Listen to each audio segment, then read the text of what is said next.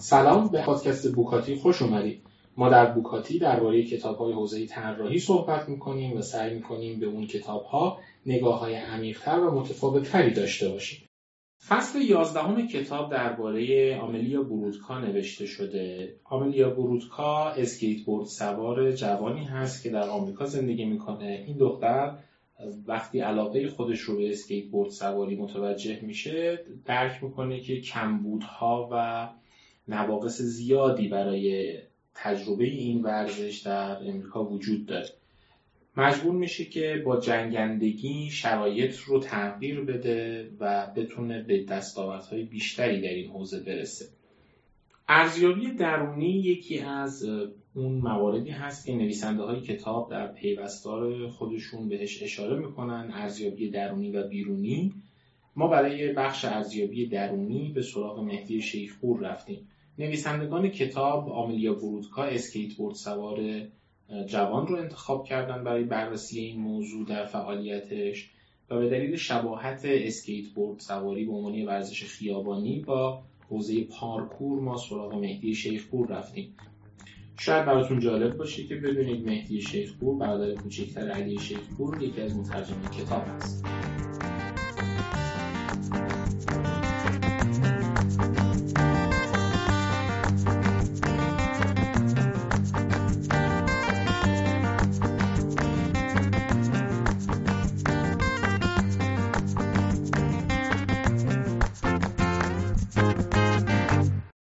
پارکور چیه اصلا؟ چیکار باید کرد؟ چجوری میشه پارکور یاد گرفت؟ پارکور تو وجود همه هست. بنابراین برخلاف تصور و خیلی از ورزش ها حتی ورزش هایی که به چشم مشابه میان پارکور یه مهارت ذاتیه که به صورت بالقوه و حتی تا حدود زیادی بالفعل تو وجود کلا آدم هست. تو خلقت جسم انسان هست. مثلا یکی از تعریف هایی که یا بکگراندهایی که راجع پارکور هست رفتار انسانهای اولی است که یا قصدشون شکار کردن بوده یا شکار نشدن بوده.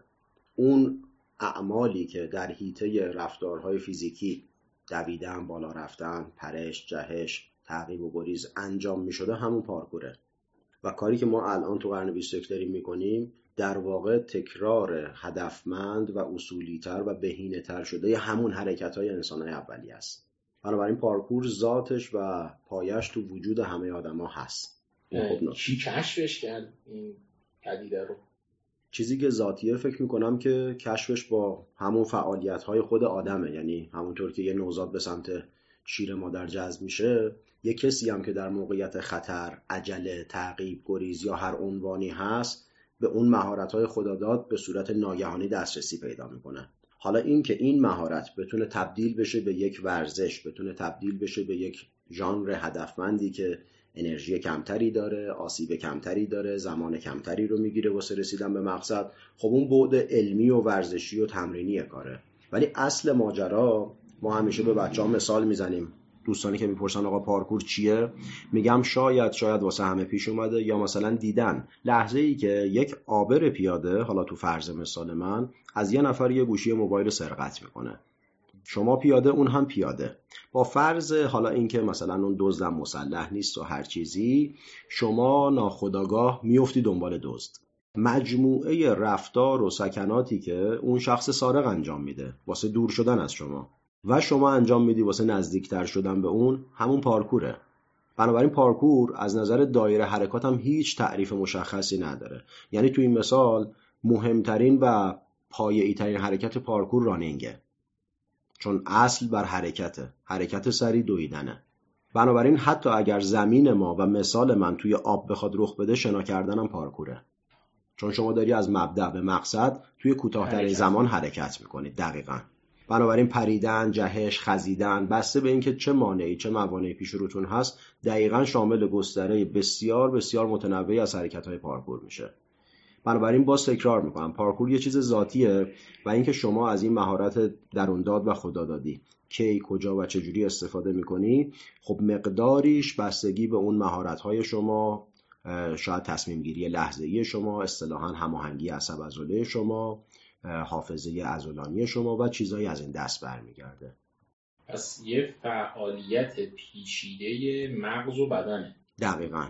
و خیلی جالبه که در واقع می‌تونم بگم که برخلاف بعد ظاهریش که مثلا شما میگید چه ورزشکار و بدن آماده ای در واقع می‌تونیم صد درصد و با اطمینان قبلش بگیم چه ذهن آماده ای چه هماهنگی عصب عضله آماده ای یعنی غیر ممکنه. حالا این رو بر مبنای تجربه شخصی تاکید می‌کنم. غیر ممکنه شما ذهنت آماده نباشه ذهنت متمرکز نباشه ذهنت تو اون موقعیتی که باید نباشه و بتونی حرکت رو درست انجام بدی یا به بهترین کیفیت انجام بدی. اول حرکت همیشه تو ذهن زده میشه اصطلاحا. انجام میشه. حتی ما تو ذهن زمین می‌خوریم. حالا اگه بعدا در ادامه راجبش فرصت شد صحبت می‌کنیم. ما تو ذهن زمین خوردن و آسیب داریم. ما فعالیت ها و تمرین های ذهنی داریم که توش حتی عرق رو صورتمون میشینه. یعنی از تمرین جسمی بیشتر. اونجا اون حرکت اصطلاحا در میاد و وقتی در اومد من فردا روزش می‌تونم برم حتی این حرکت رو تو محیط سخت و جدی تو محیط آزاد تمرین کنم. انجام بدم. بنابراین بله ذهن آماده می‌خواد قطعا جسم آماده هم می‌خواد. ولی اگر واقعا بخوایم بگیم و شعاری نگیم که پنجا پنجاست به نظر میاد که ذهن آماده ارجه بر جسم آماده است. می‌فهمم. صحبتی که راجع به ذهن و جسم داشتی به نظرم به این فصل یازده کتاب که راجع به این خانم آملیا برودکاست که اسکیت بورد سواره چون اونم دقیقا همین حرفو داره می‌زنه که ذهن آماده سبب میشه که جسم هم آماده بشه. این مدل تمرین کردن پارکور همین شکلیه. یعنی ما باید هی دائما خودمون رو در معرض اون زمین خوردنه قرار بدیم تا ذهنمون آماده بشه واسه زمین خوردن. ببینید در معرض زمین خوردن نه. خب توی کتاب راجع به اون فصل خانومی که اسکیت سوار و اسکیت بورد سوار بودن نکته اینجاست که آسیب هایی که توی اسکیت هست به دو دلیل که الان خدمتتون عرض می‌کنم از آسیب های احتمالی پارکور خفیفتره. در کل عرض می‌کنم ممکنه که هر لحظه یک آسیب اساسی باشه اما میانگین آسیب ها یک اسکیت بورد از ابزار حمایتی استفاده می‌کنه. زانوبند داره ساقبند داره نمی‌دونم حالا دستکش داره هر آن چیزی که لازم هست helmet داره. و ما توی پارکور بر اساس قاعده کلیش چون یک ورزشی است که عرض کردم تو ذات بشره و ورزشی است طبیعی به هیچ عنوان توی رفتارهای حرفه‌ای و حتی مسابقاتیش ما مجاز به استفاده از هیچ ابزار و ادوات حمایتی نیستیم. حالا تقسیم بندی ها شاید یه خورده اختلاف نظر تو دنیا باشه ولی پارکور قطع به یقین میره زیر مجموعه ورزش های اکستریم ورزش های پرمخاطره. یعنی هم متاسفانه آمار آسیب ها و حتی موارد فراتر از آسیبش قابل توجه نسبت به فعالیت ورزشی و هم میزان مسئولیت های خوردش بسیار قابل توجهه. خب ما تو همه ورزش حتی تو راه رفتن هم آسیب داریم. اما آسیب هایی که توی پارکور هست به واسطه اینکه عرض کردم دو تا تفاوت با مثال اسکیت بورد داره. یک ما ابزار حمایتی نداریم و دو ما در موقعیت های مختلف و ارتفاع های متفاوت قرار می‌گیریم. اسکیت بورد نهایتا در یک زمین و فعالیتی است که میزان فاصله گرفتنش از زمین و تأثیر جاذبه روی ورزشکار به هر حال یک آسیب و تأثیر حداقلیه. ولی تو پارکور شما دیدید و می‌بینید که یه دفعه ورزشکار مثلا یک فاصله 4 متر ارتفاع و 4 متر طول رو اصطلاحا یک پرش مثلا 4 در 4 رو اونم به صورت روف جامپ پرش ساختمون به ساختمون داره انجام میده. شما اینجا اگر آسیب ببینی می‌تونیم بگیم یا آسیب نمی‌بینی یا آسیب ببینی دیگه تموم کاره پرونده ورزشی بسته است. واسه همین توی پارکور ما آسیب دیدن رو رزومه و افتخار نمی‌دونیم. چون آسیب دیدن یا آسیب های بعضا جدی و دراز مدته و قطعا این آسیب ها آسیب که رو جسم ورزشکار و حالا رو ذهن ورزشکار که توضیح جداگانه ای داره میمونه حک میشه. و اون سیاهه جسمی یا ذهنی بعدا مانع حرفه شدن رفتار ورزشکار میشه. چون منی که توی یک حرکت یا توی لوکیشن خاص آسیب دیدم بر اساس ترس ذهنی و آلارم جسمی خودم دیگه از تکرار اون حرکت یا رفتن تو اون لوکیشن احتمالا خودداری می‌کنم. یا اگه خیلی آدم جسوری باشم خیلی آدم مثلا با اراده ای باشم میرم اونجا به قصد انتقام از شکست قبلیم. ولی احتمال موفقیتم احتمال قبلی نیست. ممکنه دوباره با آسیب یا افت تکنیک حرکت مواجه باشه. بنابراین ما از آسیب خودداری می‌کنیم هرچند که ناگزیره. نکته ای که هست اینه که بله ما تو ذهنمون فعالیت های ذهنی پارکور رو داریم و یه اشتراکی که با اسکیت بورد داره فعالیت ما و خیلی خیلی جالب بود واسه من چون راجع به اسکیت بورد من فکر نمی کردم که انقدر این نکته مهم باشه. اینه که مهمترین روش یادگیری و مهمترین عضو بدن که یادگیرنده است چشمه. شما می‌بینید و یاد می‌گیرید. یعنی به هیچ عنوان آموزش ورزشی شبیه به پارکور گفتاری نیست تئوری محور نیست به هیچ عنوان. اساسا بهترین استاد استادیه که به نظر من روش درست و روش های نادرست یک حرکت یا تکنیک رو به شما نشون بده و بعد شما بفهمی که این حرکت درسته به خاطر اینکه به این شکل اجرا شده و این حرکت ها نادرسته به خاطر اینکه به این شکل اجرا شده است. یعنی چشم شما کل نکته رو می‌بینه کل نکته رو دریافت می‌کنه و حالا اون پروسه در واقع ذهنی تحلیل درونی و بعد خروجی بیرونی که عرض کردم تازه شروع میشه. این مدلی که شما داری پارکور رو تعریف می‌کنی به نظرم خیلی شبیه موضوعی که کتاب داره راجبش صحبت می‌کنه. به این معنا که اون ارزیابی درونی آدمه از اون موقعیتی که توش قرار داره و اون تصمیمی که باید در یک زمان خیلی خیلی کوتاه بگیره برای اینکه یه حرکتی رو مثلا اجرا بکنه. همین مثالی که گفتی می‌خواد یه پرش بین دو تا ساختمون رو داشته باشه در لحظه باید تصمیم بگیره و انجامش بده. چجوری میشه به این مرحله از آمادگی رسید؟ یه ذکر خیری بکنم. از دوست مرحومم بدلکار معروف ارشا اقدسی. بدلکار گروه سیزده که چند سال پیش به رحمت خدا رفت. پسر بسیار دوست داشتنی. ارشا یه اصطلاحی داشت می‌گفت آدمای این ورزش ها این مهارت ها یه تخم مرغ درونی دارن. همه آدما دارن ولی تخم مرغی که ماها تو وجودمون هست تخم مرغ بسیار شکننده ایه حالا منظورش از این مثال چی بود؟ یه مثال خیلی ساده می‌گفت. می‌گفت اگر مثلا فرض بگیریم که زمستونه و زمین یخ زده دو تا آبر رو تصور می‌کنیم یک آدم عادی و یک آدم پارکورکار یا مثلا حالا بدلکار تو این مثال. اینا پاشون سر می‌خوره و در صحنه و موقعیت جسمی مشابهی به زمین قراره بخورن.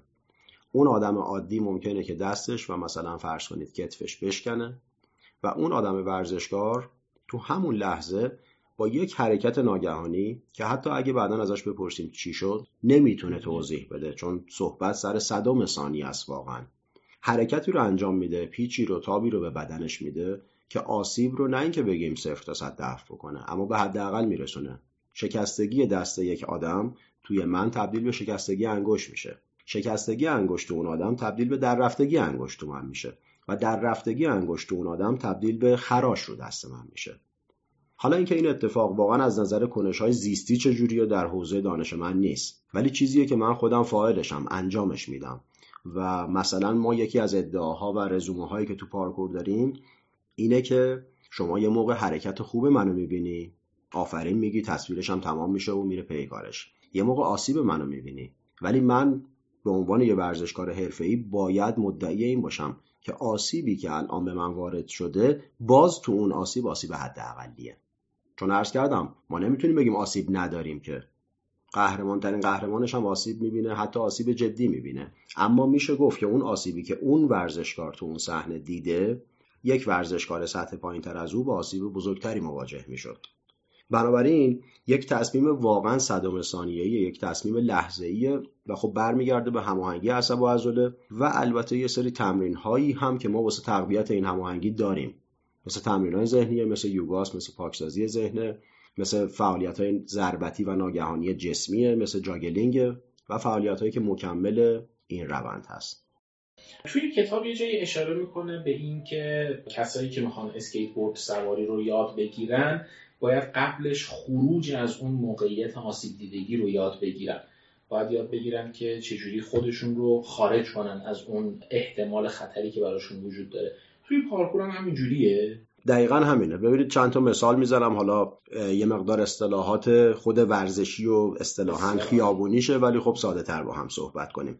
مثلا صحنه که یه ورزشکار آب دهنش رو کف کفشش میماله. یا کفش رو با آب دهن آغشته می‌کنه. خب دلیلش مشخصه. شاید میشه حد زد. به خاطر چسبندگی بالاتره. به خاطر چی؟ به خاطر که من ورزشکار تو اون صحنه رفتم حرکتی رو که نیازمند جاگذاری پا لب دیوار هست تست کردم. دیدم که خب این دیوار یه مقداری سره. استکاک کافی رو نداره. حالا اگر من بخوام از یه فاصله دو متری مثلا بیام روی این سطح استوب بکنم پس نیاز به یه سطح استکاک مانند دارم. اینو در واقع خودم پیش بینی می‌کنم و پیشگیری می‌کنم از آسیبش. این خب یه مثال خیلی مثلا دم دستی و متعارفه توی ورزشکارا. حالا عرض کردم ببینید نکته خیلی جالب و خاصی که هست اینه که ما تو همه ورزش ها مثلا تو ورزش مشابهی تقریبا مثل ژیمناستیک که حالا فعالیت در واقع فضای بسته است و به عنوان ورزش قدیمی تر شناخته میشه خب ورزشکارا مثلا پودر به دستشون می‌زنن. خب این پودر چند تا خصلت داره دیگه. مثلا اون چیزای بدیهیش اینه که اولا پوست دست آسیب نمی‌بینه استکاک بالا میره و و و.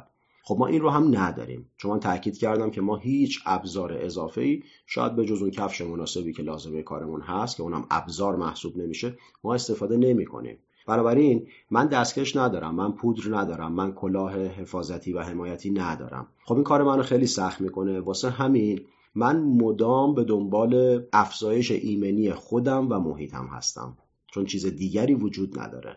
حالا من براتون مثال می‌زنم. افزایش ایمنی محیط به چه معناست؟ خب من محیط رو که نمی‌تونم به اون معنای خاص دستکاری و تغییر بدم چون اصلا یکی از خصلت های پارکور اینه که شما در همون فضایی که قرار گرفتی مهارتت رو نشون بدی. اما می‌تونم محیط رو تست بکنم. آسیبی که دوست قدیمی من علی رضا تو پارک نیاوران دید سر این بود که یه لبه سنگی رو قرار بود بگیره حرکت کتلیپ ما بهش میگیم. و چون تست نکرده بود که این قطعه سنگ لبه دیوار قطعه بزرگ سنگ لقه وقتی حالت کتلیپ دستش از لبه سنگ گرفت با اون سنگ سنگین به پایین سقوط کرد. و سنگ رو ساق پاش افتاد و کلا پرونده ورزشیش بسته شد. خب ببینید من اینجا به عنوان یه ورزشکار حرفه‌ای از علیرضا درس یاد می‌گیرم که قبل از هر حرکتی حتی اگه اون حرکت ساده است محیط ولی با من ساده نیست. محیط ممکنه خشن باشه. سنگی که شما از دور می‌بینی سر جاشه ممکنه لغ باشه و هیچ آبر عادی تو اون فضا نمیره اون لبه سنگ رو تست بکنه. شاید فقط یه پارکور کار می‌فهمه. حتی پارکبان و نگهبان اون پارک متوجه موضوع نباشه. بنابراین این وظیفه منه. یا مثلا یه مثال دیگه از افزایش ایمنی محیط تست کردن زمینه. جایی که من می‌خوام لند بکنم جایی که می‌خوام رول بزنم خب باید آری از سنگ و شیر فواره و خورد شیشه و هر چیزی باشه. بنابراین لازمه که من اون فضا رو اگر دور ببینم بگم چه چمن خوبیه واسه فرود. خب این اصلا فضای خوبی نیست قبل از اینکه تست شده باشه. من نمی‌دونم که تو این چمن چه اتفاقی هست. شاید گودالی باشه افرهی باشه هر چیزی. کوچکترین پستی بلندی یا شی می‌تونه آسیب جدی بزنه تو اون فشار. پس یک من می‌تونم ایمنی محیط رو افزایش بدم با مثال هایی که حالا عرض کردم و هزار یک حالت دیگه. و دو می‌تونم ایمنی خودم رو باز تاکید می‌کنم بدون استفاده از ادوات حمایتی افزایش بدم. مثل همون مثال آب دهن و کفش. مثل مثال مثلا فرض بفرم گرم کردن وارماپ. خب وارماپ چیه؟ آمادگی برای پرهیز از آسیب دیگه. من می‌تونم اون حرکتی رو که شما دیدی فردا صبحم از خواب پاشم و اجرا بکنم. اما احتمال و میزان آسیبم در لحظه یا بعد از اون بدون وارماپ خب بدیهیه که افزایش پیدا می‌کنه. پس من جسمم رو و محیطم رو باید ایمنسازی بکنم واسه پرهیز از آسیب. بله. این هیجانی که آدم تجربه می‌کنه تو صحبت شما بود که انقدر تمرکزت باید روی موقعیت بالا باشه که یه هیجان خیلی زیادی رو داری تجربه می‌کنی. شبیه حرفی که باز توی کتاب داره راجبش صحبت می‌کنه و اون concept روانشناسی flow رو مطرح می‌کنه. حالا توی کتاب به جریان ترجمه شده یا غرقگی یا سیلان باز هر کدومش که در نظر بگیری تو پارکور هم آدم ها همیشه توی این موقعیت هن. یعنی انگار گذر زمان رو در اطرافشون متوجه نمیشن. اصل ماجرا همینه دقیقا. و چقدر جالب که ما عین همین اصطلاح یعنی flow رو یا پیوستگی رو یا روان بودن و سیال بودن رو به تعبیر شما دقیقا تو یکی از مؤلفه های اصلی داوری مسابقات پارکور داریم. یعنی یه داور flow داریم که فقط پیوستگی و سیال بودن ورزشکار رو محک می‌زنه. حالا داورهای دیگه تو قسمت های دیگه مثل سختی حرکات و کیفیت فرود و اینها دارن نظارت می‌کنن. اساس پارکور با همون تعریف اولیه و انسان اولیه که خدمتتون عرض کردم اصلا flow بودنه. چرا؟ چون اگر شما در لحظاتی خوب باشی سرعت داشته باشی مهارت داشته باشی و در لحظاتی حرکتت منقطع بشه اون هدف اصلی که رسیدن به مقصد در کوتاهترین زمان آسیب می‌بینه. و فلسفه و تعریف پارکور اگر flow نباشه میره زیر سوال. بنابراین ما این اصطلاح رو خیلی داریم اما یه توضیحی هم داره. حالا توضیحش یه خورده خاصه من سریع خدمتتون میگم. ببینید وقتی ما داریم تمرین می‌کنیم توی تمرین شما فقط معطوف به یک حرکت و یک فضایی به صورت پیشفرض. من می‌خوام از این فاصله تا این فاصله رو حرکت کرین بزنم مثلا. یا می‌خوام با بک فلیپ از این ارتفاع بیام پایین و لند درستی داشته باشم. وقتی اینجا انجام میشه توی تمرین حرکت من و هدف من تمام شده است. خب این میره تا اجرای نهایی. میره تا مثلا توی فرضی مثل فستیوال مسابقه یا یه تیزر. قراره که حالا اینجا فلو بودن دیده بشه. اینجا اتفاقی که میفته بله.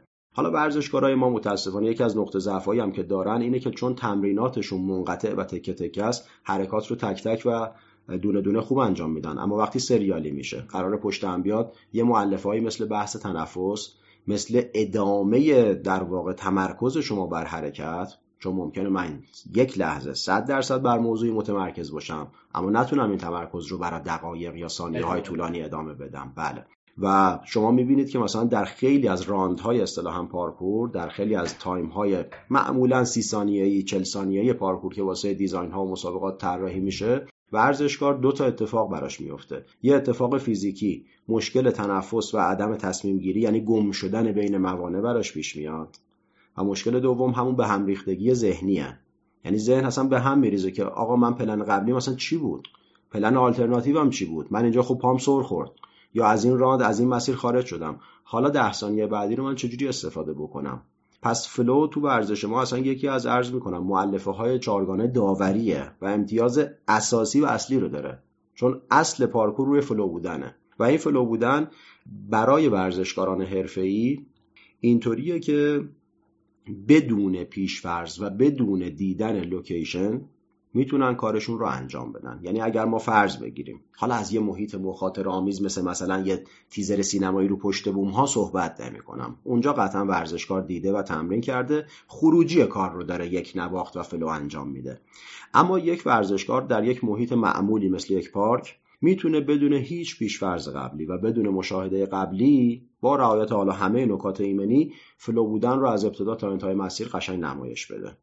یه بحثی داره کتاب که حالا با نگاه به تمرین و فرایند مثلا حرفه‌ای که این خانم طی می‌کنه راجبش صحبت می‌کنه اونم اینه که انگار این ذهن به مرور زمان آماده میشه که حتی آسیب ها و شکست هایی هم که باهاش مواجه میشه از اینا رد بشه. یعنی دیگه توی این مرحله که ممکنه بخورم زمین حالا چی میشه؟ گیر نمی‌کنه. به اون کاری که می‌خواد انجام بده متمرکزه و اون زمین خوردنه رو هم ازش رد میشه. توی پارکور هم همچین تجربه وجود داره؟ ببینید توی پارکور یه ماجرایی هست. ماجرا از این قراره که ما آسیب هایی داریم که آسیب های کنترل شده است. آسیب هایی که من وقتی دارم این حرکت رو برای تمرین انجام میدم می‌دونم که نمی‌تونم به مقصد برسم. می‌دونم که نمی‌تونم چرخش و فیلیپم رو کامل انجام بدم.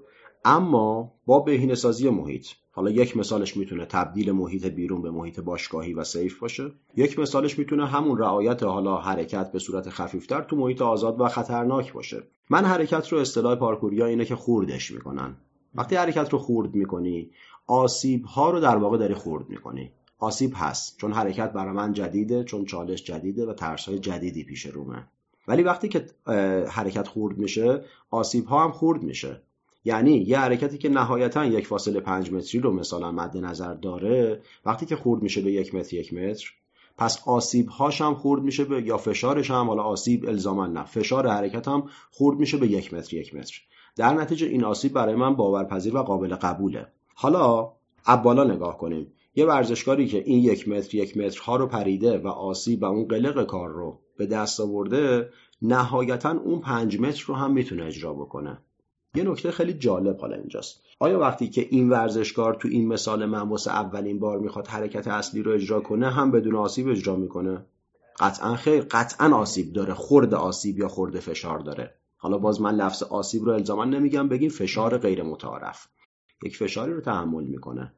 اما چون قبلا این حرکت خورد شده و فشار خورد شده بدن و از اون مهمتر ذهن آماده پذیرش این مقدار از فشار غیر متعارف واسه اولین حرکت ها هستش.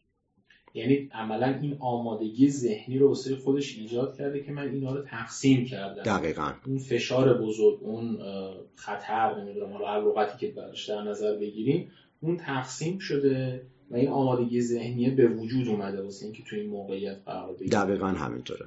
خب یه حسن استفاده ببرم از اینکه داریم راجع به اینجا یه کتاب صحبت می‌کنیم. به نظر جذاب ترین بخشی که توی حرفای درباره اسکیت بورد سواری و این تجربه ارزیابی درونی به اصطلاح کتاب تو حوزه اسکیت بورد سواری هست کجا بود به نظر؟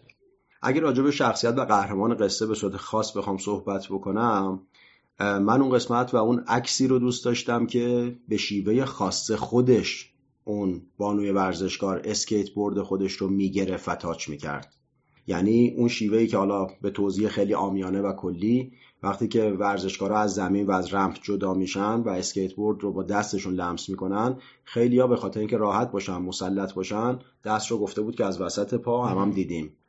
در واقع از وسط پا دست رو می‌گیرن که دست میشه وسط تخته و خب تعادل رو بهشون میده. اما توی عکس و توضیحی که دیدیم این ورزشکار حالا یا قسمتیش هم حدس منه بهتون میگم که منظورم از این حدس شخصی چیه. اما این ورزشکار کار خودش می‌کنه و دستش رو از پشت و از بیرون پاها و از ته تخته می‌گیره. و خب این کار کار خیلی سختیه اما امضای این ورزشکاره. ببینید ارزم اینه این که میگم حدس حالا این چیزیه که باید واقعا بپرسیم راجع به این شخص. ولی من رو خودم این نمونه رو دارم که خب یه حرکتی هست یه اصول فیزیکی داره یه اجرایی داره همه می‌دونن آموزشی داره مشخصه. در مورد خودم حرکت معروف دایو رول. دایو رول حرکتیه که ورزشکار دورخیز می‌کنه سرعت می‌گیره. تو ورزش رزمی هم دایو رول البته هست و آشناست. از بالاتنه به حالت شیرجه جدا میشه و فرود و لندش با دسته نه با پا. یعنی شما اول دستت و بعد رول پشت و نهایتا تکمیل حرکت رو انجام میدی. خب هر چقدر این حرکت طولانی تر و با فاصله بیشتر انجام بشه ارزشش بیشتر موانع بزرگتری رو می‌تونی رد بکنی. حالا نکته کجاست؟ نکته اینه که وقتی که ورزشکار توی این حرکت حرکتش کامل شد به صورت پیشفرض بلند میشه. یعنی رول تکمیل میشه و بعد از مانع مثلا بعد از اون باغچه ورزشکار بلند میشه و حالت ایستاده به خودش می‌گیره. اما من به مرور و ناخودآگاه بر اساس یک ابتکار شخصی متوجه یه نکته ای میشم. می‌بینم ورزشکار چی رو داره می‌بینه یا دوربین داره چه صحنه ای رو ضبط می‌کنه. فاصله ای رو که من با این حرکت رفتم. در نتیجه بر اساس خطای چشم ورزشکار یا دوربین تصور می‌کنه. وقتی من دایو رول زدم اون فاصله هم که طول می‌کشه تا از رول بلند شم و حالت ایستا بگیرم جزئی از اون فاصله و حرکت من بوده. بنابراین به مرور من رفته بدنم و ذهنم به سمت اینکه وقتی دایو رول زدم اصطلاحا رولم رو به حالت باز بزنم و به جای اینکه مثلا توی سی سانت رولم رو جمع بکنم و بلنشم بلافاصله پشت مانه توی یک متر این کارو بکنم. و در نتیجه دو متر باغچه به علاوه یک متر بعد باغچه به شما سه متر تصویر میده. و این خطای تصویری شما در واقع مهارت من رو بیشتر نشون میده. گرچه خودشم یه مهارت اون رول خاص. این میشه امضای من. یعنی بچه ها میگن که مهدی وقتی دایو رول می‌زد هیچ کسی به این فاصله نمی‌زد. در حالی که خیلی ها می‌زدن. ولی کاری که من در اتمام حرکت انجام میدم رولم رو باز می‌زنم و خودش یک متر دو متر به حرکت اضافه می‌کنه این میشه امضای من. بنابراین اون قسمتی که این دختر با ابتکار خودش و به دور از تمام قید و بندها اینکه حتی آقا اصلا شما این حرکت رو به این شکل بزنی ساده تره من اصلا دنبال سادگیش نیستم تو این مثال. من دنبال امضای شخصیم. من دنبال اینم تو این حرکت چشم شما رو نوازش بدم. اون امضاهای خاص رو من تو ورزش ها خیلی دوست دارم و خب تقریبا فکر می‌کنم هم هم همینطورن. یعنی شما وقتی که یک کلیپ ورزشی رو مثلا می‌خوای ببینی یک کلیپ خاص مثلا می‌بینی که اون قهرمان بدمینتون مثلا از پشت مثلا ضربه زده. می‌دونید منظورم چیه؟ یا مثلا قهرمان مثلا پینگ پونگ دستشو مثلا بین پاش آورده و به راکت ضربه زده. یعنی اون امضا خاصه است که تو اون ورزش میمونه. حرکت لگد اغرب فوتبال رو فکر کنم همه دیگه خاطرشون هست. خب اون یه سیو ساده توپ بوده ولی با یه امضای خاص که تو هم با ریسکه. تو اون مثال تو هم با گل خوردن دروازه‌بان تو مثال من تو هم با آسیب اضافه است. اما این امضا واسه من میمونه و واسه من خیلی جذابه. این جذابیته که احتمالا ذهن همه ورزشکارا رو درگیر می‌کنه و به بیان کتاب و فکر می‌کنم ویژگی ورزش هم همین باشه درونی آدم میشه. توی وجود خود اون ورزشکار شعله ور میشه. این جاهای دیگه از زندگی هم دیدیم. برای تجربه بوده که مثلا برای اونام همین حس رو داشته باشی که این در درون تو داره میجوشه. شاید یه خورده شعاری باشه چیزی که میگم ولی می‌دونم که تمام کسایی که پارکور رو تجربه کردن این حرف من رو شعاری نمی‌بینن. شاید اونی که پارکور نکرده بگه یه خورده شعاریه. اساسا پارکور ورزش زندگیه. یعنی تمام اتفاقاتی که سانت به سانت حرکت به حرکت توی پارکور میفته توی زندگی شما خروجی داره بهره داره فایده داره. من مثال به شما میگم. ببینید اصلا از اسمش شروع کنیم. عبور از موانع. زندگی چیه؟ موفقیت چیه؟ عبور از موانع. یعنی از اسمش که شروع بکنیم و بعد بین بچه های پارکور دیگه میگم این جمله واسه این ماها خیلی کلیش است. اینکه توی زندگی هم هیچ مانعی نیست. چون من تو تمرین ورزشیم یاد گرفتم که سختترین مانع ها با پشتکار با تکرار با زمین خوردن با دوباره بلند شدن با دور زدن مانع هر چیزی که لازمه اون محیط هست. قابل رفع قابل رد شدنه. پس من تو زندگی با موانع کوچیک یا بزرگی که مواجه میشم یا با موانع همزمانی که مواجه میشم که میدون رو برای من شبیه یک میدون پارکور تصویر می‌کنه میشینم مدیریت می‌کنم میشینم به اون تمرین ورزشیم به اون تمرین های ذهنیم در واقع اعتماد می‌کنم و می‌تونم این رو رد کنم. و شاید از حدود 18 سالگی که پارکور رو به صورت ورزش و یه فعالیت هدفمند دارم دنبال می‌کنم که اوایلش در کشور ما میشه تقریبا توی زندگی اتفاقات بسیار مثبت و اعتماد به نفس بسیار به جایی رو به دست آوردم. بسیار بسیار بیش از اون چیزی که قبلش بوده. یعنی من قبلا شکست رو می‌دیدم میپذیرفتم و مدام با اتفاقات متفاوت و کوچیک و بزرگی از شکست مواجه می‌شدم. ولی پارکور به معنای واقعی به شما یاد میده که از موانع و چالش هایی که خیلی یا دچار استرس میشن دچار غم میشن دچار اندوه میشن دچار افسردگی میشن چجوری می‌تونی عبور کنی؟ و حتی بالاتر از این حرف اگر مانعی هست مثل مرگ مرگ یکی از عزیزان مثلا که شما نمی‌تونی ازش عبور کنی نمی‌تونی اینو ندید بگیری. این اثرات وضعی داره اثرات جسمی اثرات روحی داره. یاد می‌گیرم مثل اون آسیب پارکور مثل اون نشدنهای خاص پارکور اینجا هم میپذیرم که این مانع لغمه دهن من نیست. پذیرش شکست یک گام بالاتر از کسیه که با اون مانع مدام در حال چالشه و شکست می‌خوره. چون من پذیرفتم که انسان به ماه و انسان از یک مثلا فرض بفرمید که ارتفاع ده متری نمی‌تونه با پارکور بپره. خب این واقعیت و محدودیت جسم منه.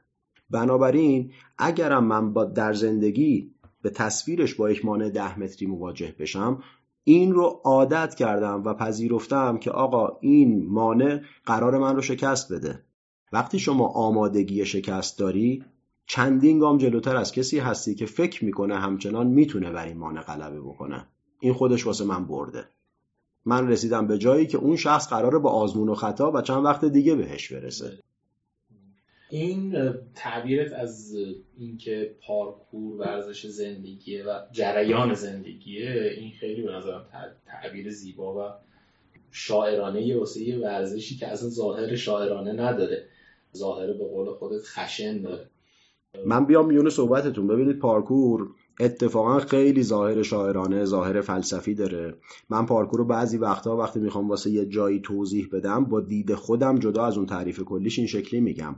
پارکور فوتبال نیست که داور داشته باشه. پارکور بسکتبال نیست که زمین و محدودیت خطکشی داشته باشه. پارکور نمی‌دونم فرض بفرمایید که مسابقه مثلا شنا نیست که تکنیک خاصی بخواد. پارکور به شما میگه صفر تا صد تو مختار و آزادی و در این محیطی که بر اساس سلیقه تو یا خارج از سلیقه تو طراحی شده باید بازی خودتو بکنی. باید پیوسته باشی باید flow باشی. داور کیه؟ داور خودتی. داور خروجی ورزشکار وقتی که سالم از خط رد شده وقتی به موقع از موانع رد شده. حالا تو شکل مسابقه عرضه می‌کنم به شکل کلی پارکور میگم. خب من زندگی رو هم شکلی می‌بینم. زندگی آقا بالا سر نداره من مسئول زندگی خودمم. پس داور بهترین داور زندگی هر شخص خود شخصه چون می‌دونه چه کاستی هایی داره چه نقاط قوتی داره. از طرفی زندگی پر از چالش و مانع است. پر از فراز و فروده و بعضا این موانع و مشکلات پیش رو غیر مترقب است. پس من این مهارت رو دارم که چگونه چجوری از اینها رد بشم و باز تکرار می‌کنم. اگه جایی لازمم هست میستم و شاعرانه تسلیم میشم. خیلی عالی خیلی عالی. ما راجع خودت نپرسیدیم. خود از خودت تعریف کن. از 18 سالگی سال کنکور. پارکور شروع شد بر اساس فتنه و شیطنت یک دوست عزیزی که یه سیدی رو از طریق برادرش از آمریکا آورد. صحبت سال 1383 84 اون سال تحصیلی هست. گفتش که مهدی یه چیزایی تو این سیدی هست که به نظر من خیلی بهت میاد. حالا من خب سابقه ورزشی قبلیم ورزش برکدنس به تعبیر حالا ایرانی شدهش ایروبیک حرفه‌ای بود و دونده استقامت حرفه‌ای هم بودم. البته شخصی کار می‌کردم ولی خیلی حرفه‌ای کار می‌کردم. خلاصه ما این سیدی رو تو دور زمونه که سیدی خیلی رایج بود گرفتیم و گذاشتیم و یعنی پیش دانشگاهی قاطی درس خوندن. دقیقا دقیقا. یعنی تو بهبوهه سال کنکور خب من درسم هم خیلی خوب بود برای درسم هم خیلی تلاش می‌کردم. آسیبی هم نزد حالا رتبه کنکورم که خیلی خوب شد و عضو بنیاد نخبگان شدیم و داستانهای دیگه. ولی ارزم اینه همه چیز از یه سیدی شروع شد باورتون نمیشه. سیدیه رو که دیدم 17 تا کلیپ کوتاه بود. اون موقع کلیپ های تقریبا آماتوری محسوب می‌شد که اشخاصی از خودشون فیلم گرفته بودن و اونجا حالا تو مجموعه گردآوری شده بود. خاطرم هست که مثلا یوتیوب رو اگر شما search می‌کردین اون موقع با عنوان پارکور تعداد نتایجی که می‌داد بسیار محدود بود بسیار انگشت شمار بود. توی search ایران پارکور یا چیزی شبیه به این که اساسا ما به عدد انگشتای دست نتایجی داشتیم که خیلی پراکنده بود و خب منم افتخار داشتم که اولین کلیپ پارکور ایرانی توی یوتیوب رو اون موقع بارگذاری کردم و به یادگار واسه خودم گذاشتم. شبش زنگ زدم به اون دوستم گفتم فردا بریم تمرین. حالا اون بنده خدا خیلی رزومه ورزشی و جسته پارکوری نداشت. قدش از من بلندتر بود و شرایط خاص خودش رو داشت. ولی خب دوست پایه‌ای بود گفت آقا بریم. پارک گفتگو گیشا توی تهران. ما کار شروع کردیم. پارک مناسبی بود برای تمرین. اینطوری شده بود که به هم آدرس می‌دادیم. اون کلیپ سومیه اون حرکته بود که اونجا از لبه مثلا دیوار سفید آویزون می‌شد. این کارو می‌کرد. یعنی دیگه ما حفظ بودیم ثانیه به ثانیه این 17 تا کلیپ رو. و انقدر دیده بودم که این سیدی یادمه که دیگه یه جاهای خش افتاده بود. انقدر ما اینو عقب جلو کرده بودیم که حرکت ها رو می‌خواستیم تو ذهنمون بسپاریم چون حافظه تصویری نداشتیم از قبلش. و دونه دونه آزمون خطا می‌کردیم و بعد جالبیش این بود که یه حرکتی رو ما فکر می‌کردیم که الان حافظه ذهنیمون خب یادش گرفته بریم فقط اجرا کنیم. می‌رفتیم بعد شک می‌کردیم که مثلا توی حرکت کتلیپ اول دست می‌رسه به دیوار یا پا. حرکتیه که شما از دور به سمت یک دیوار مثلا دو متری میپری دیواری که لبش هم سطح قدته هم سطح صورتته حدودا. و بعد ناگهان به دیوار میچسبی. این حرکت حرکت کتلیپه حرکت خیلی کاربردی و معروف و نسبتا ساده تو پارکور. ولی وقتی شما نمی‌دونی و هیچ استادی و هیچ ورزشکاری نداری حالا شک می‌کنی که وقتی من سمت دیوار پریدم سه تا گزینه. اول دستم و سپس پام به دیوار تاچ میشه یا بالعکس یا همزمان. حالا دوباره باید رجوع کنیم به اون فیلم. حالا اون فیلم هم چیه؟ اون فیلم هم فیلم یه آدم آماتوره ولی خب ما هیچ رفرنس دیگه ای برای این کار نداریم. خلاصه از 18 سالگی شروع شد بر اساس آزمون و خطا. بدون مربی طبعا بدون باشگاه چون اساسا وجود توی ایران نداشت. کار پیش رفت و تا الان ادامه داره کسی و 5 6 سالم هست. اما از اون جایی که پارکور جز ورزش های خیلی مبتنی بر چالاکی جسمی هست خب می‌تونیم بگیم سن قهرمانی و سن گل و سن حرفه هم تقریبا بالا نیست. مثل خیلی از ورزش های مشابه اصطلاحا ورزشکارهای حرفه ایش زود بازنشست میشن. نه خب قطعا نه به معنای اینکه دیگه اون ورزش رو نکنم من هنوز مشغولم. لباسی هم که الان تنمه لباس تیم خودم هست تیم شهرنوردی هست که کار می‌کنیم با بچه ها ولی دیگه اون چالش ها و مخاطرات و حالا ریسک هایی که تو سن پایینتر و نوجوانی آدم قبول می‌کنه دیگه تو سن بالا طبیعتا سمتش نمیره. حالا هم به خاطر شاید شرایط جسمی هست هم احتیاط هایی که لازمه سن و موقعیت سنی باشه. میشه گفتش که مثلا گل این ماجرا از همون حدود سن 17 18 هست تا سن 25 6 سنی که بدن در چالاکترین و آماده ترین حالت ممکنه ذهنم یاری می‌کنه. و ریسک های متعارف رو هم دوست داره که اون موقع تجربه بکنه. به مرور دیگه شما سمت ریسک ها حتی متعارفش نمیری. چون اون هیجان اون مزهه دیگه تا حدودی برات عادی شده و دیگه حالا بیشتر مراقبه بدن و سلامت و ادامه ماجرا هستی دیگه. دیگه در مورد خودم بگم که من شرایط درسیم. کاملا متفاوت از چیزیه که صحبت کردیم. تقریبا میشه گفتش که اگه بخوایم حدس بزنیم هیچ ارتباطی نداره. شاید آخرین حدس شما باشه که من معلم ادبیات هستم و رشته تحصیلی من و مدرک تحصیلی من فوق لیسانس حقوق بین الملل از دانشگاه تهران هست. بسیار عالی. ادبیات درس دادنت با ورزشی که کردی تو صحبتتم بود که شاعرانگیشون مثل همه. یه ذره بیشتر دارون صحبت می‌کنی که کجای این کشش ادبیات به کشش پارکور شبیه؟ شاید الزاما شبیه نباشه چون من معتقدم زندگی ملغمه ای از تفاوت هاست و چیزایی که حالا عرف اصطلاحا میگه اینا با هم ضد و نقیزن. من همیشه یکی از چالش های شخصی خودم تو زندگی این بوده که بگم هیچ چیزی تقریبا ضد و نقیز نیست. شما می‌تونی عاقلانه عاشق باشی می‌تونی عاشقانه عقل ورزی بکنی. می‌تونی شاید هم دنیای آبادی داشته باشی هم آخرت آباد.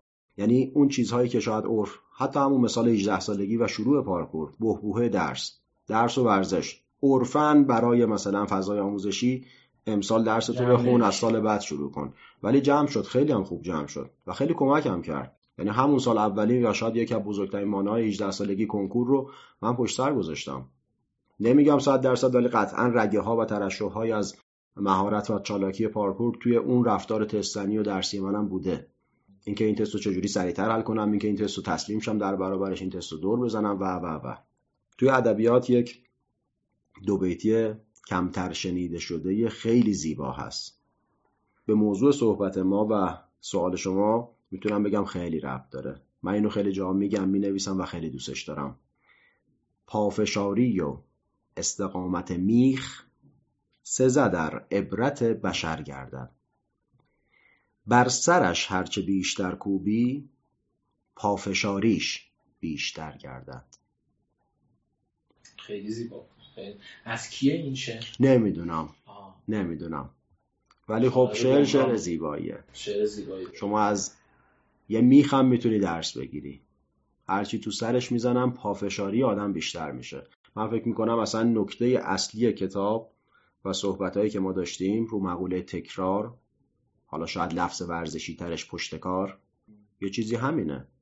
محیط اطرافیا بدنت داره تو سرت می‌زنه. میگه آقا این کار نکن این کار برا شما تو مثال اسکی سواری برا شما زن مثلا مجاز نیست اینجا مسابقات نداره اسپانسر نداره زمین نداره مجوز نداره. هر چقدر که میگن نداره و نمیشه و نیست تمایل کشش و جنگ من با خودم بیشتر میشه. اون راسختر میشه تو کاری که می‌خواد انجام دقیقا. این سماجتی که توی حالا تعداد زیادی از این آدما تقریبا تو همشون این سماجته هست. توی این خانوم هم که حالا خود این هم یه نکته ایه که این خانوم در امریکا یه دختر جوانی در امریکا میگه به هر حال محدودیت هایی داره و داره با اون محدودیت ها میجنگه. به این حال و روز جامعه ما هم شبیه که زنها دارن برای محدودیت هاشون میجنگن. این سماجت رمز موفقیت ورزشیه؟ چرا که نه؟ تو اون قسمتی که محدودیت هست بله. اصلا بعضی وقتها تو بعضی از فرهنگ ها که الان مثال خدمتتون می‌زنم اساسا اگر شما این سماجت رو به مفهوم کلی کلمه نداشته باشی اصلا نمی‌تونی وارد حوزه چالشی و ورزشی بشی. توی فرهنگ ما و کشور ما بحث هجاب بانوان. خب من وقتی شاگرد دختر و بانو دارم و تو محیط باز دارم کار می‌کنم ناگزیر هستم ازشون بخوام که قواعد و پوشش مناسب رو رعایت کنن. از ظاهر یه مشکلاتی پیش میاد یک محدودیت هایی برای بانوان توی اجرای حرکت پیش میاد. ولی شما حالا ما اسمش رو می‌ذاریم ابتکار بعضا می‌تونه سماجت تعبیر بشه. حالا من به واژش کار ندارم. شما می‌بینی وقتی که یه دختر خانومی مثلا حرکت سریعی رو می‌خواد انجام بده خب شاید ناخودآگاه اون روسری یا هجابش به صورت کامل برقرار نباشه. خب ما اینجا میایم براشون طراحی می‌کنیم شیوه های گره زدن روسری یا سربند یا هدبند ورزشی که این مشکل رو براشون برطرف کنه. خب این یه نوع ابتکار و دور زدن در واقع مشکل هست. من خاطرم هست. حالا من سریحش رو میگم هر جوری که دیگه برداشت میشه. طبیعیه که یه فعالیتی مثل پارکور به خاطر نوع شکل و شمایل و رفتار و شاید حتی حالا پوششی که ورزشکار باید داشته باشه در جامعه که ندیده پارکور رو غیر متعارفه. پس در گام اول تشویق نمیشه ورزشکار انگ می‌خوره. یعنی حالا من دوست ندارم بگم ولی بوده. که وقتی که من سال 83 84 داشتم تمرین می‌کردم توسط دیگران اعم از یک پیرمردی که شخصیت مهربانی داره اما میگه که این جوان تحت تاثیر فلان داستانه. یا پارکبانی که میگه شما احتمالا سرقتی کردی یا داری فرار می‌کنی خلافی هست. می‌دونید یعنی دید دید مثبتی نیست. همه می‌بینن که من کوله ورزشیم اونجاست و ورزشکارم و تو این لوکیشن وایستادم. حالت عادی دارم لبخند می‌زنم معاشرت می‌کنم ولی متاسفانه آدم ها انگ می‌خورن. تو حداقل ورود این قصه. به قولی جاده صاف کن و راه باز کنش نسل ماها بوده توی این ورزش تو ایران. خب ولی ما سماجت داشتیم به معنای درستش. من روی این خیلی تاکید دارم. من رو بود اخلاقی سماجت خیلی تاکید دارم. سماجت یه موقع اینه که شما میگی پسر این کارو نکن این کار ممنوعه من میگم نخیر ممنوع نیست و انجام میدم و تا این ماجرا یا صفر یا صده یا من می‌برم یا شما می‌بری و این درست نیست. من اینو هیچ وقت نخواستم. هیچ وقت به شاگردا و دوستانم نگفتم. گفتم سماجت مثبت داشته باشید. سماجت مثبت اینه که به اون پیرمردی که میگه تو تو شرایط عادی نیستی من باهاش با ادب و لبخند وارد صحبت میشم و انقدر منطقی و دقیق جوابشو میدم که اون متوجه میشه من در شرایط عادی ام با اون پارکبانی که به من انگ می‌زنه که تو داری آسیب می‌زنی به وسایل یا محیط یا هر چیز دیگه من نشونش میدم و بهش توضیح میدم. با هم حتی در قالب دوستی و شوخی میریم تو محیط و تست می‌کنیم. میگم آقا حتی جایی که شما سنگت لغ بوده من به شما گفتم. شما خبر نداشتی. اون ممکن بوده آسیب زننده باشه. و من اگر یک در هزار ناخداگاه آسیب به محیط بزنم اونقدر مرام و شخصیت ورزشی باید داشته باشم که بدونم این محیط و این لوکیشن برای ورزشکارهای بعدی به درد می‌خوره. پس اون آسیب احتمالی و یک درصدی رو جبران می‌کنم. ما تو پارکور هیچ وقت محیط رو به صورت پیشفرض تغییر نمیدیم. مثلا اگه یه شاخه درختی توی مسیر منه من حق ندارم شاخه رو بشکنم. پس دو حالت داره. یا از همین لوکیشن باید با ابتکار خودم استفاده بکنم یا باید موقعیتم رو عوض بکنم. می‌دونید پس سماجت به نظر من تعاریف مختلفی داره مستاخهای مختلف داره. ولی همش با نوعی ادب با نوعی منطق با نوعی تمکین و احترام به قانون و عرف اون جامعه همراهه. و چقدر خوبه که آدم مجبور به سماجت میشه. چقدر خوبه. اگه اون دختر اسکیت سوار از ابتدا زمین اسکیت بانوان و مسابقات بانوان در اختیارش بود حالا به تعبیری که در کتاب و خاطرش هست تو سطح پایینتر از مسابقات و زمین های مردانه شاید هیچ وقت تبدیل به یک قهرمان یا قهرمان نمی‌شد.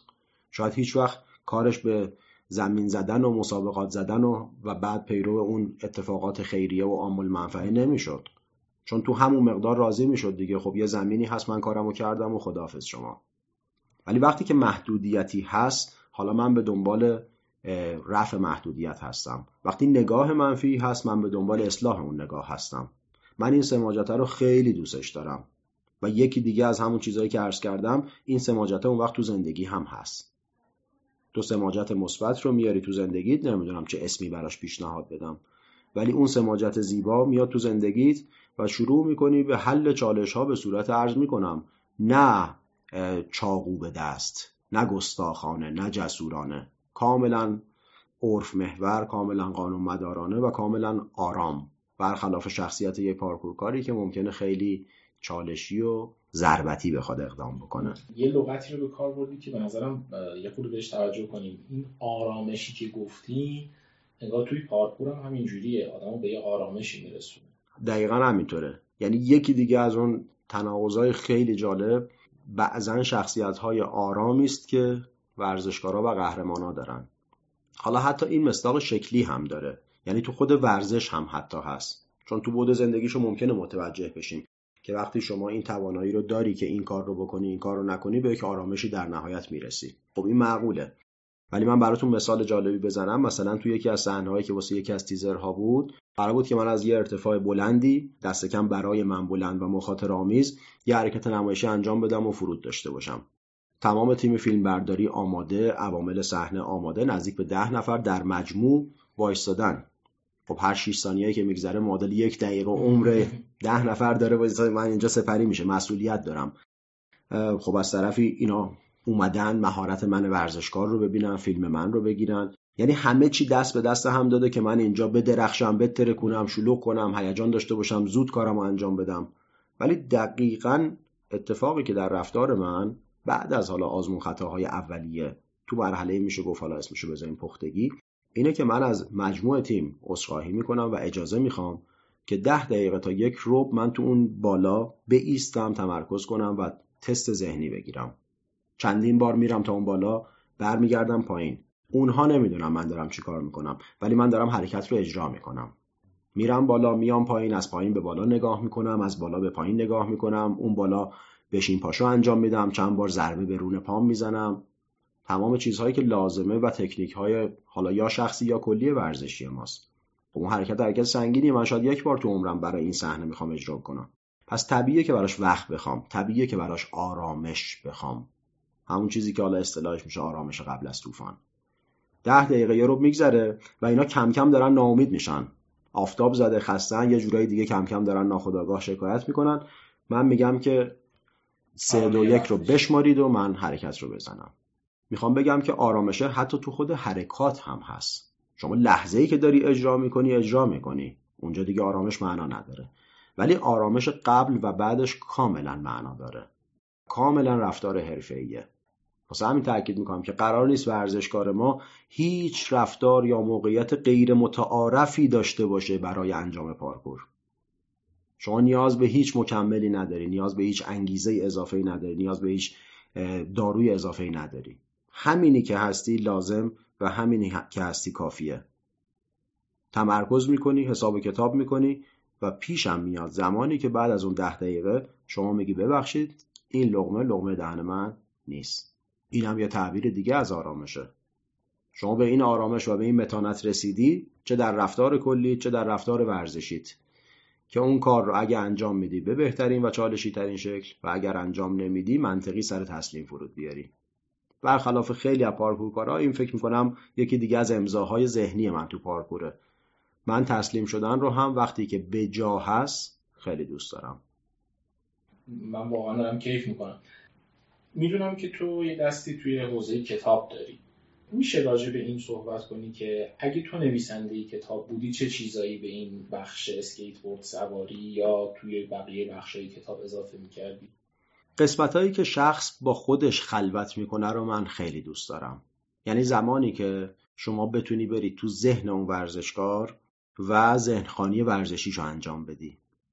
یعنی من فکر می‌کنم که پشت صحنه میدان ورزشی خیلی دیدنی تر از خود صحنه میدان ورزشه. یعنی چی؟ اون لحظه ای که من اینو تو ورژن خودم درکش می‌کنم اون لحظه ای که قهرمان قصه ما میره برای مسابقات و میگن امسال مسابقات بانوان برگزار نمیشه. اون لحظه این دختر تصمیم می‌گیره که به یک قهرمان تبدیل بشه. حتی نمی‌دونه قهرمان کدام مسابقات چون مسابقاتی در کار نیست. ولی میره میره و یه کاری می‌کنه که خروجیش میشه قهرمان.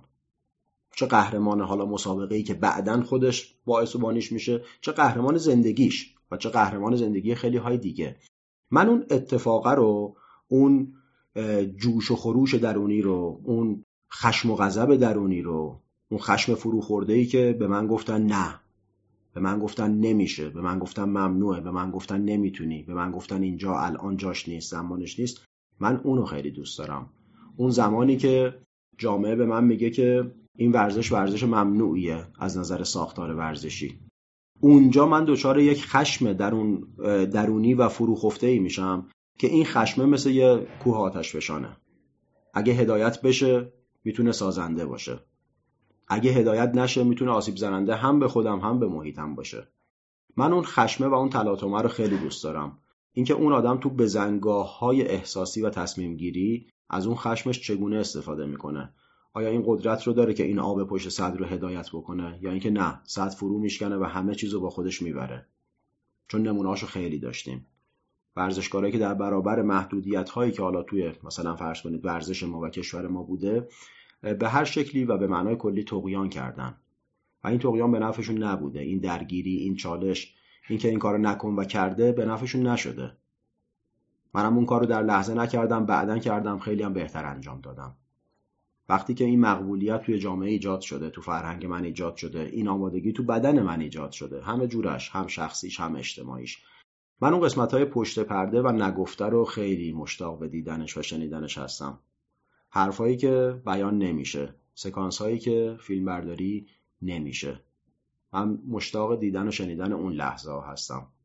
فکر می‌کنم که در کنار تمام مزیت های کتاب که هم نقل قول ها بود هم بیان تاریخچه و اتفاقات بود هم بیان جملات و نقل قول های مستقیم از خود ورزشکار بود که خیلی جذاب بود برای من و حتی عکس هایی که خب مکمل کار بود و خیلی زیبا بود.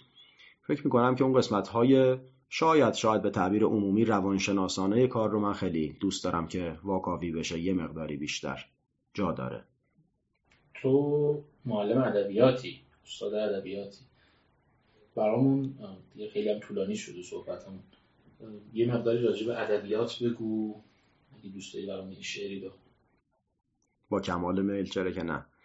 ادبیات بود احساسی و پناهگاه عاطفی زندگی منه. یعنی من معلم ادبیات بودن رو هیچ وقت به واسطه شغل اولا نگاهش نکردم و کار دلی و عشقی بوده. چون بود درآمدی برا من نداره داره ولی چیزی نیست که موضوعیت و هدف کار باشه. و خیلی خوشحالم که ادبیات یکی از پناهگاه ها و رفیقای همیشگیمه. یعنی تو هر بزنگاهی ادبیات اومده و پشت و پناه هم بوده حال دلم خوب کرده هر موقع لازم بوده لبخند رو لبم آورده هر وقت لازم بوده اشک تو چشمم آورده و من میگم شما با کسی که میخندی و گریه می‌کنی یعنی رفیق. پس ادبیات رفیق منه و براش احترام ویژه‌ای قائلم. خیلی بعضا متاسفم که شاید نسل جوان و نوجوان ما حتی همسن سالهای خودم خیلی این رفیق رو باش رفاقت نکردن. خیلی حیفه خیلی حیفه. یعنی تمام هدفم تو آموزش ها و بروبیه های ادبی و بهانه های ادبیاتی اینه که ما یه چیزی داریم به اسم ادبیات درمانی به اسم شعر درمانی قصه درمانی آشتی با ادبیات آشتی با آشتی با تاریخ و فرهنگمون. و انقدر گرفتاری های روزمره بعضا هست و توجیه های مختلف هست که من حیفم میاد به بچه ها بگم که یه گنج اینجاست یه دشتی از طلا اینجاست و شما حتی یه شمشم بر نداشتی و خب خیلی حیفه. هر کی هم هرچی برداره بازم احساس خسران می‌کنه البته. از باغ می‌برند چراغانیت کنند. تا کاج جشن های زمستانیت کنند. پوشاندهاند صبح تو را ابرهای تار تنها به این بهانه که بارانیت کنند. ای گل گمان مکن به شب جشن می روی. شاید به خاک مرده ارزانیت کنند.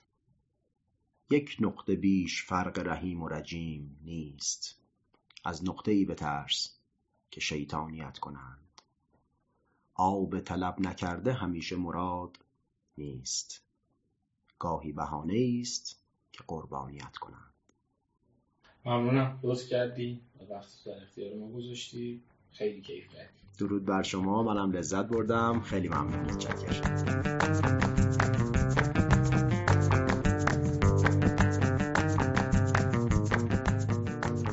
تشکر می‌کنم از نشر کتاب بارش که این کتاب رو در اختیار ما قرار دادن. و از استارتاپ Setpoint هم خیلی ممنونم که این فرصت رو به ما دادن از دفترشون برای ضبط این اپیزود استفاده بکنیم. از صالح برادران امینی و مهدی مقیمی هم به خاطر حمایتشون از این پادکست تشکر می‌کنم. برای اپیزود بعدی سراغ فصل نهم کتاب تکرار رفتیم جایی که درباره فرایندهای روشمند صحبت میشه. عملکرد ناتالی بوتزی معمار و اریک زیمرمن طراح بازی بررسی شده. در این اپیزود با سمد خطیبی و سهراب مستقیم گفتگو می‌کنیم. سمد خطیبی رو با فعالیتاش در با همزی ممکنه بشناسید و سهراب مستقیم رو در کارش با فربود انگاره. شما شنونده پادکست بوکاتی بودید. ممنون که ما رو گوش می‌کنید. من حسین سپهری هستم. تا بعد.